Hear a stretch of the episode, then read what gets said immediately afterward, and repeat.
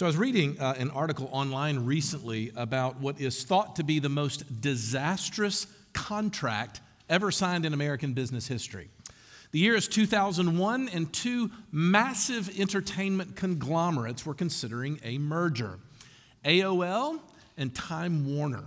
AOL, of course, also known as America Online, for those who are old enough to remember, specialized in advertising revenue from their huge online subscribers network, while Time Warner was sitting on top of the largest cable infrastructure uh, and media catalog.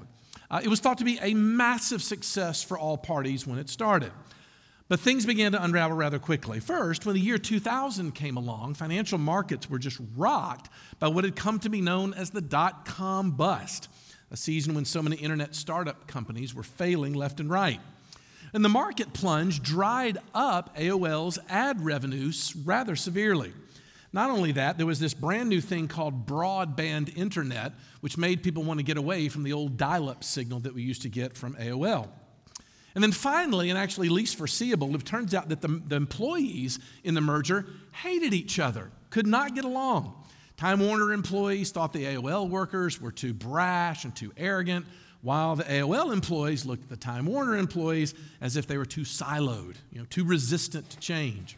Well, the estimates of the failure of this merger vary, but the article I was reading estimated that some $200 billion in shareholder value was lost in the years after the merger.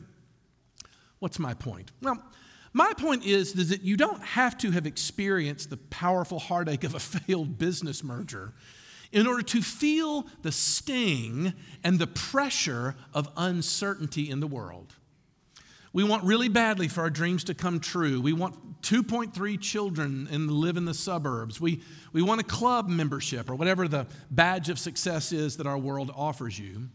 So we work, we invest, we, we plan, we carefully mark out the path. But we do something more than that, don't we? We also sign contracts. If you think about it, a contract is something that you employ in order to try to take some of the uncertainty out of life. For instance, you could imagine a landlord wants to make some money off the property that she has for sale. So she rents it out to some students. But she wants to make certain that she'll get her investment out of it. So what she does is she makes her tenants sign a contract to insure herself against future uncertainty. That's, that's what a contract is intending to do. Well, it might surprise you that the Bible actually talks about contracts also, at least in its own way. Uh, you know, instead of using the word contract, however, it uses another word that we call the covenant. It's a great Bible word, often familiar, but I don't think we ever really fully grasp how important it is to us as individuals. Because in the Bible, a covenant is a bond, it's an alliance, it's a connection that is made in blood, by the way, and overseen by a sovereign party. And of course, God is the one who is the sovereign who administers and set the terms of that particular covenant. Well, in the story that we just read, we are at the tail end of this cataclysmic natural disaster, the greatest in all of human history, that we know as the Great Flood. We saw last week that God had judged the world for its demonic attempts to thwart God's plan to bring a Savior through the seed of the woman. And what followed was a 40 day deluge of water that saw only one person and his family saved throughout. That was Noah. But what you might not know, however, is that the features and storylines of that flood story actually are echoed in hyperlinks throughout the rest of the Bible. But for our purposes this morning, I simply want you to consider the mindset that Moses and his children had as they stepped off that boat. I mean, what must they have been thinking? Probably in the back of their mind, it was like, well, that was intense. um, wow, what, what exactly do we have by ways of assurances and certainty that the world around us is not going to kill us? And so God lays out a contract. He lays down a covenant whereby all who come to read the story can have certainty about what's to come. Look, we're in this series while we're looking through Genesis and we're looking at the origins of how a Christian looks at the world. And this morning we find that a Christian has a foundation to look at the world with, with certainty. We have a foundation for certainty about the future, something I would argue is rather sorely lacking in our world, which has no real experience uh, with certainty in this particular way. So, what can we learn about this covenant? I suggest three things this morning. We want to look to see, we find certainty about the world, we find certainty about justice, and then finally, certainty about ourselves. Let's look at that first one certainty about the world. Okay, again, Noah and his family step off the boat, and immediately, right out of the gate, they're offered a brand new beginning. Did you catch that in verse 1? It's repeated in verse 7. And God blessed Noah and his sons and said to them, Be fruitful and multiply and fill the earth. That should sound familiar. It's the same exact phrase that uh, God told to Adam so many generations prior. He's saying, I want you to live and thrive in this world. Take dominion over it, take delight in it. What's more interesting, though, that makes it different from the promise to, uh, to Adam is the graciousness of it, by the way. We didn't have time to read it, but a couple of verses prior, God makes it clear that judging the world through the flood had not finally and decisively gotten rid of all the evil and sin in the world. Back in chapter 8, verse 21, it says this I will never again curse the ground because of man, for the intention of man's heart is evil from his youth. Yeah, that's right. That's after we got rid of all the bad people in the flood. God knows that the problem of sin still rests in Noah, and yet he's still concerned to bless him and determined to do so. By the way, keep studying the story of Noah. I, I, think you'll find, like I did, that there are gospel fingerprints all over that story. It's wonderful. And so God is promising that this world, this which only months prior, by the way, had upturned and destroyed human life, is never going to do so again. And God makes this promise, a covenant, that He's not going to do that anymore. From now on, he says, you can have a measure of certainty about the world around you. I will not rob you of your sense of place, which I would argue is essential to our humanity. Why does he do that? Well, start with the animals. Now he says in verse 2 the animals are going to be afraid of you. In other words, when God makes this covenant with Noah, he doesn't make it just with Noah, but also with the whole creation, with every single living creature. And so, what you have here is the foundation, as it were, uh, the platform of how a Christian looks at the created world around them, or how we might say, the environment. God is now contractually bound to protect the earth. Look what he says in verse 13. He says, I have set my bow in the cloud, and it shall be a sign of the covenant between me and the earth. In other words, God has to make promises about his relationship with the earth because frankly, He knows what we are capable of doing with it. In other words, the protection that God is affording to the world is given because of our sin. There's something that is going on in the mass of human sin and the rebellion against God that's hurting the world around us. Now, look, some of you should have bells going off right now because of what we know and we read in Romans chapter 8, just this last spring in our series through Romans. Remember when Paul in chapter 8, verse 19 and following says this? He says, For the creation waits with eager longing for the revealing of the sons of God. For the creation was subjected to futility, not willingly, but because of him who subjected it, in hope that the creation itself will be set free from its bondage to corruption and obtain the freedom of the glory of the children of God. For we know that the whole creation has been groaning together in the pains of childbirth until now. Now being the time of Jesus' arrival. What's the point? The point is, is that in the covenant in, with Noah, God is saving the world from us, the very people that were put to be put in charge of taking care of it. It's as if God is saying, Look, I love the forests. I love everything I've made. I love sunsets. I love, I love mountain vistas. I love beaches and animals. And I've put humans in the world to take care of it. But if those humans make a decision to rape and pillage it all, I'm simply not going to let that happen. And so Jesus' followers are on this mission, we hope, to work with God's intention and be a participant in Him with a care for this world. Why? Because we want to daydream about what Paul means in Romans 8. That somehow the beauty that we see now is the beauty under frustration. This is beauty under sin.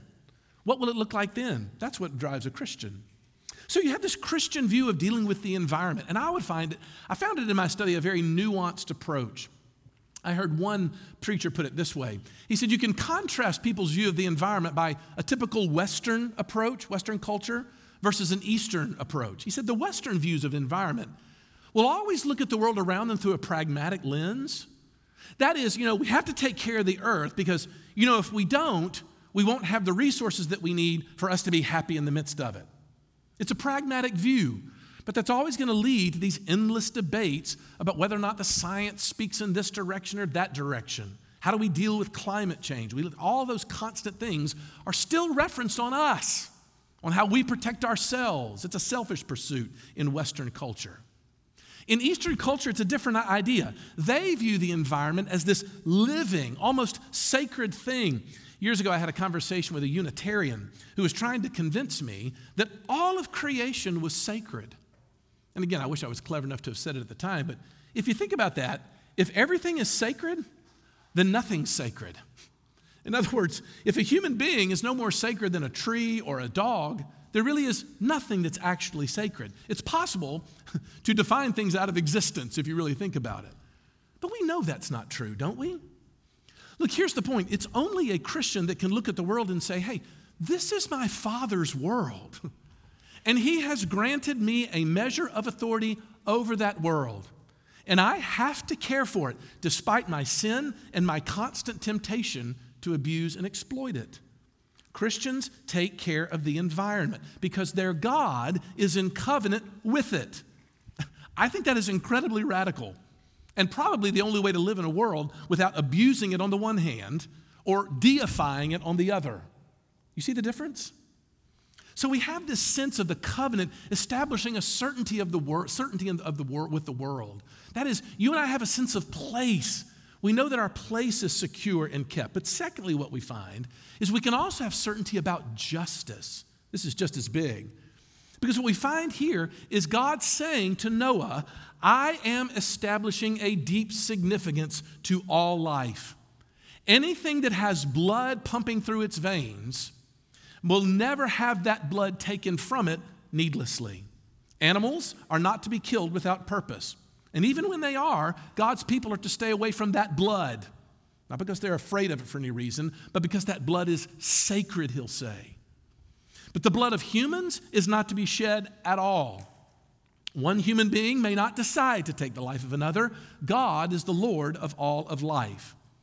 And so, here what you have is this foundation for the Bible's consistent prohibition to do anything that robs another image bearer of their life. Christians exist to preserve life, and innocent human beings have an inviolable God given right not to be deliberately killed. It's rooted here. And so, in this covenant, God actually lays down for us even the rationale for the demand. Look at verse 6. It says there, whoever sheds the blood of man, by man shall his blood be shed. For God made man in his own image. Now, for a moment, can I get you to set aside what likely appears to you to be the clearest support for whatever side of the political hot button issue you find this passage speaks to you about? There are those on the one hand say, aha, man is created in the image of God. So therefore, we never have the right to take that life in capital punishment because it can never be done fairly and with the certainty of all the facts being known. While there are others that will say, aha, this is absolute warrant from Scripture that the death penalty is useful for the maintenance of justice in human societies. All I can say to you this morning is, as I have researched this passive and found passage, and found that there are Bible believing people who have high views of Scripture that come down on either side of that thing. But for our discussion this morning, let's set that aside. Because the emphasis of the text is clearly on the value of human life, and especially human blood. Why? Because man is created in God's image. I read one commentator who put it this way. He said, It is as if God is saying, human beings have a nature in such a way that they mirror me. They reflect who I am. They show forth more of my glorious attributes than even the mountains and the ocean and all their grandeur do. They image me. They know me in some way. They reflect me. That's what it means to be in the image of God. In other words, Every human being is so precious to God that he's saying, I am going to hold accountable anyone who abuses them. Doesn't matter if they're black, if they're white, if they're smart or they're common, if they're rich or they're poor, whatever. They are all reflections of God's glory. And he says, I will not stand idly by while someone abuses them. And so God hence establishes this prohibition against murder. Now, what's fascinating about this is we're mostly talking about humans' bodies and their blood. What about their souls? Well, I dug up this little gem from um, John Calvin on the topic from his Institutes in chapter 8 in book 2. He says this He says, To be clear of the crime of murder, it's not enough to refrain from shedding man's blood. If in act you perpetrate, if in endeavor you plot, if in wish and design you conceive what is adverse to another's safety, you have the guilt of murder. Oof. On the other hand, if you do not, according to your means and opportunity, study to defend his safety, by that inhumanity you also violate the law. And then he finishes with this little zinger. He says, But if the safety of the body is so carefully provided for, we may hence infer how much care and exertion is due to the safety of the soul, which is of immeasurably higher value in the sight of God. Did you catch that?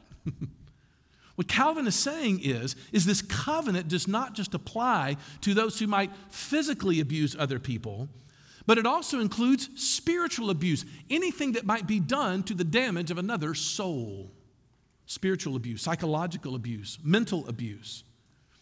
Look, my premise is this it's only in Christianity do you finally have a truly radical motivation to seek justice in the world around you. Yes, social justice. I don't know how that became a bad word in our context, by the way. Racial justice, the simple impulse to know that we must take care of the elderly, that we are, as Christians, to seek out the marginalized in our neighborhoods, to, to take care of the dying as they are on their way home to heaven. Why? Because that person that I am either maligning and taking down or blessing and taking care of bears the image of God and therefore is in covenant with the living God. And for that reason, I owe them my good treatment and efforts to relieve their suffering. Like there is no other worldview that comes close to that. Nothing that's quite that strong. So there's certainty about the world and certainty about justice. Finally, there's certainty about ourselves. Because it brings me to my last point, because I think we live in a time where we've never been more confused than we are about justice. There's a lot of people rising up and crying out for one way to be done this way and the other way. But I think what that speaks to is the fact that you really can't hope for people to possess a sense of place in the world or to feel that there is justice being done on their behalf or for others until you deal with a radical insecurity in the heart of every single person. This is key. if you don't have something inside of you, a solid center, there is no way for you to care for those around you. Think about this for a moment. The only people that are desperate to find food are the poor. The only people who commit crimes to steal are the people with nothing. And the only people who panic about their welfare are the sick. And the only people who abuse those around them through anger and malice and cruelty, or maybe even physical violence, the only people that do that are those who are lacking in themselves. There is something inside. There is a need that is present in every human heart that must be the foundation of care for others. But the question is what is that need? What is that insecurity? What is the poverty of soul that has to be attended to? Well, I think in order to understand this, you have to look at the imagery behind the rainbow. And my guess is for many of you, you've misread this passage all your life. Let me see if I can explain. The first thing to note in this passage is that the word that you and I associate with the word rainbow doesn't appear anywhere in this passage. Nowhere. The ESV, the English Standard Version, the translation that we prefer to use in our uh, readings here, um, as actually has it correct because the word literally is bow, not rainbow. In other words, of the 75 different times that that word is used throughout the Old Testament, it's always translated as a war bow, like a bow and arrow bow, right? So now you see what God is saying. God is saying, I have now set down my warrior's bow. I'm not going to approach you in armed conflict anymore. That's what the passage is saying. it's astounding. Tim Keller says there's two things to note here. He says, first of all, have you ever noticed that you only get a rainbow after a storm? The significance of the rainbow is it always follows a storm. And I really feel like that touches where we all live. How many of us would look and say, Yeah, the gospel never came home to me until my sin came home to me? That I suddenly realized that the biggest storm that I had to grapple with was the storm of my fearful realization that my sin was not just a mistake, but a treasonous assault against the holiness of God. That's what it was. In other words, there was a bitter rivalry that has to be ended between God and me before I can ever have any kind of peace of soul. That was the storm. And my guess is you've been experiencing that storm for many of you. But secondly, Keller notes, it's not just that there's a storm, but everybody acknowledges the beauty of the rainbow, don't they? Rainbows are just beautiful. Even non religious people get giddy whenever they see a rainbow. But the question Keller entertains is, is what is the beauty of a rainbow in the eyes of a Christian? Okay, well, think about that imagery for a second. If the bow is being set down, when God sets down his bow and arrow bow, as it arches in the sky, do you see that the direction that would fly from its hold are now facing? And that's not insignificant. Because now it means that the arrows of God's justice are now pointing at Him and not us any longer.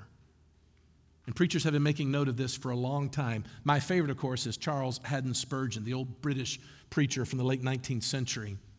When he was preaching on this passage, he noted that if Noah had looked carefully and understood the meaning of the battle bow in the sky, he could have put this all together to see what God was up to in the distant future. Listen to what he says. He says, Again, in the rainbow and in Christ, I see vengeance satisfied. Is not the bow the symbol of the warrior's power? With far reaching arrows, he draws the string, and woe unto his enemies. But when a hero hangs up his bow upon the wall, what does he mean but that the warfare is over and peace is proclaimed? When he loosens the bow and leaves it without string and without an arrow, he means that he will no more go out to hunt his adversaries. His arrow shall no more be drunk with the blood of the slain. He sets the bow aside, hangs it up on high, and leaves it unstrung without an arrow. Such is the meaning of the rainbow. You see the beauty of what he's saying. Spurgeon thinks that Noah should have been able to put all this together. My question is can you put this all together? Can you see the significance? Because the people of God would learn from God's covenant with Noah that life is connected to blood. And blood is precious. But when God is satisfied with his justice, he lays down his bow and he ceases his war, his war with us. There is no more blood shedding once the ultimate blood shedding is done. And my premise this morning is it's only if you have this in your soul can you fill up what is lacking inside of a poisonous insecurity that is ultimately at the root of your hatred of each other. We hate one another because of a boiling insecurity that that has not been answered for. I was reading a story online that apparently circulated among a bunch of uh, ancient monastic communities about a very vicious warlord who intimidated whole villages, sending the entire population into the hills to hide in caves. Well, one day the warlord entered a small village and he asked, I assume all the people have fled by this time? One of his lieutenants approached and said, Well, all but one monk who refuses to flee. Well, the warlord threw himself into a rage and said, Bring him to me immediately. And when they dragged the old monk into the square before the commander, the commander shouted at him and said, Do you not know who I am? I am he who could run you through with a sword and never bat an eye. The old monk gazed up at the warlord and replied, and do you not know who I am?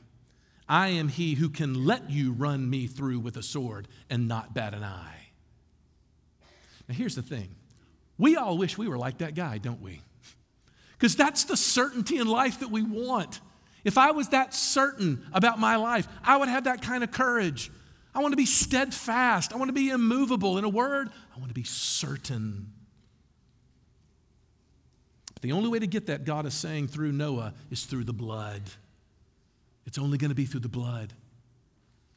Uh, I, had a chance to travel this week. I was in Houston, uh, Texas for a, uh, a board meeting. and so it meant I got to spend some time in airports. Not my favorite time. But on a particularly long layover, I had a chance to sort of observe the difference between the people at the gate. There are certain people that have their tickets and they're there for whatever reason, but there's other people that you can tell are regular business travelers. You know who you are. These are the people who are really trying to catch the earlier flight. Yeah, they got their ticket for the later one, but maybe, just maybe, I can get on this flight. And so they go on what is known as the standby list. You can always tell it's on the standby list. You're flying Delta, they put it up on this screen if you're on the standby list. But you know what I noticed? I noticed the difference between the people with the tickets versus the people on standby. You know, the people with the tickets are so chill, they got it covered. They're a little bored, playing a game on their phones, maybe listen to some headphones. But man, those people on standby, man, they are pacing back and forth. They're fidgeting all over the place. They're wringing their hands. They, they keep going up to the desk for confirmation that they're still on the list. And I thought, boy, what an, what an entirely different experience of flying do the ticketed have from those that are on standby? And I thought, ooh, that actually works. now, look, you're going to have to wait until, until late November before we get into Genesis 15 and see exactly how the blood works to secure a Christian's confidence. But suffice to say this if you don't have the blood, you don't have the ticket. If you lack something else and you don't understand the covenant, then you are on standby. That is at the root of your anxiety. That is at the root of your fear. That is at the root of all of the uncertainty that I have before me is a hand-wringing hope that maybe, just maybe, I'm on the list. Maybe you came here this morning to check this board. Is that what church is for you? We're all on standby. That's where the anxiety is coming from. But in the covenant, in the covenant, God says, No, no, I got you a ticket and it's the ticket in my blood. And there's nothing more valuable that could secure your certainty. So, my advice to you this morning, if you're wondering whether you're on standby or not, is to follow the rainbow. Not to the end where there's a pot of gold or something ridiculous like that, but actually follow the path of the arrow into the heart of God and Jesus on that cross. Because that is the only place where any real certainty can ultimately be had. Let's pray. Lord Jesus, you have to lead us into that because our sight is blackened, it's, it's, covered over, encrusted, as it were, with fears and anxieties and things that we don't know for certain. What's going to happen tomorrow? We don't know. Are we healthy? Are we sick? Some of us even wonder whether the world will fall away. But we're grateful this morning, at least for the witness of Noah's covenant, that you, will, you have guaranteed us a place. You've guaranteed the safety of our world, even against our attempts to undo it. You've guaranteed us justice that one day you will make all things right. But you've also guaranteed our souls by your blood. And so, Father, we hold the blood sacred in the same way that you encouraged these original hearers to do so. We hold the blood sacred so that we can lift our voices and sing as those who have indeed been plunged in Jesus' blood and know ourselves to be owned by him. There is no greater certainty. Lead us into it by your Spirit, for we ask in Jesus' name. Amen.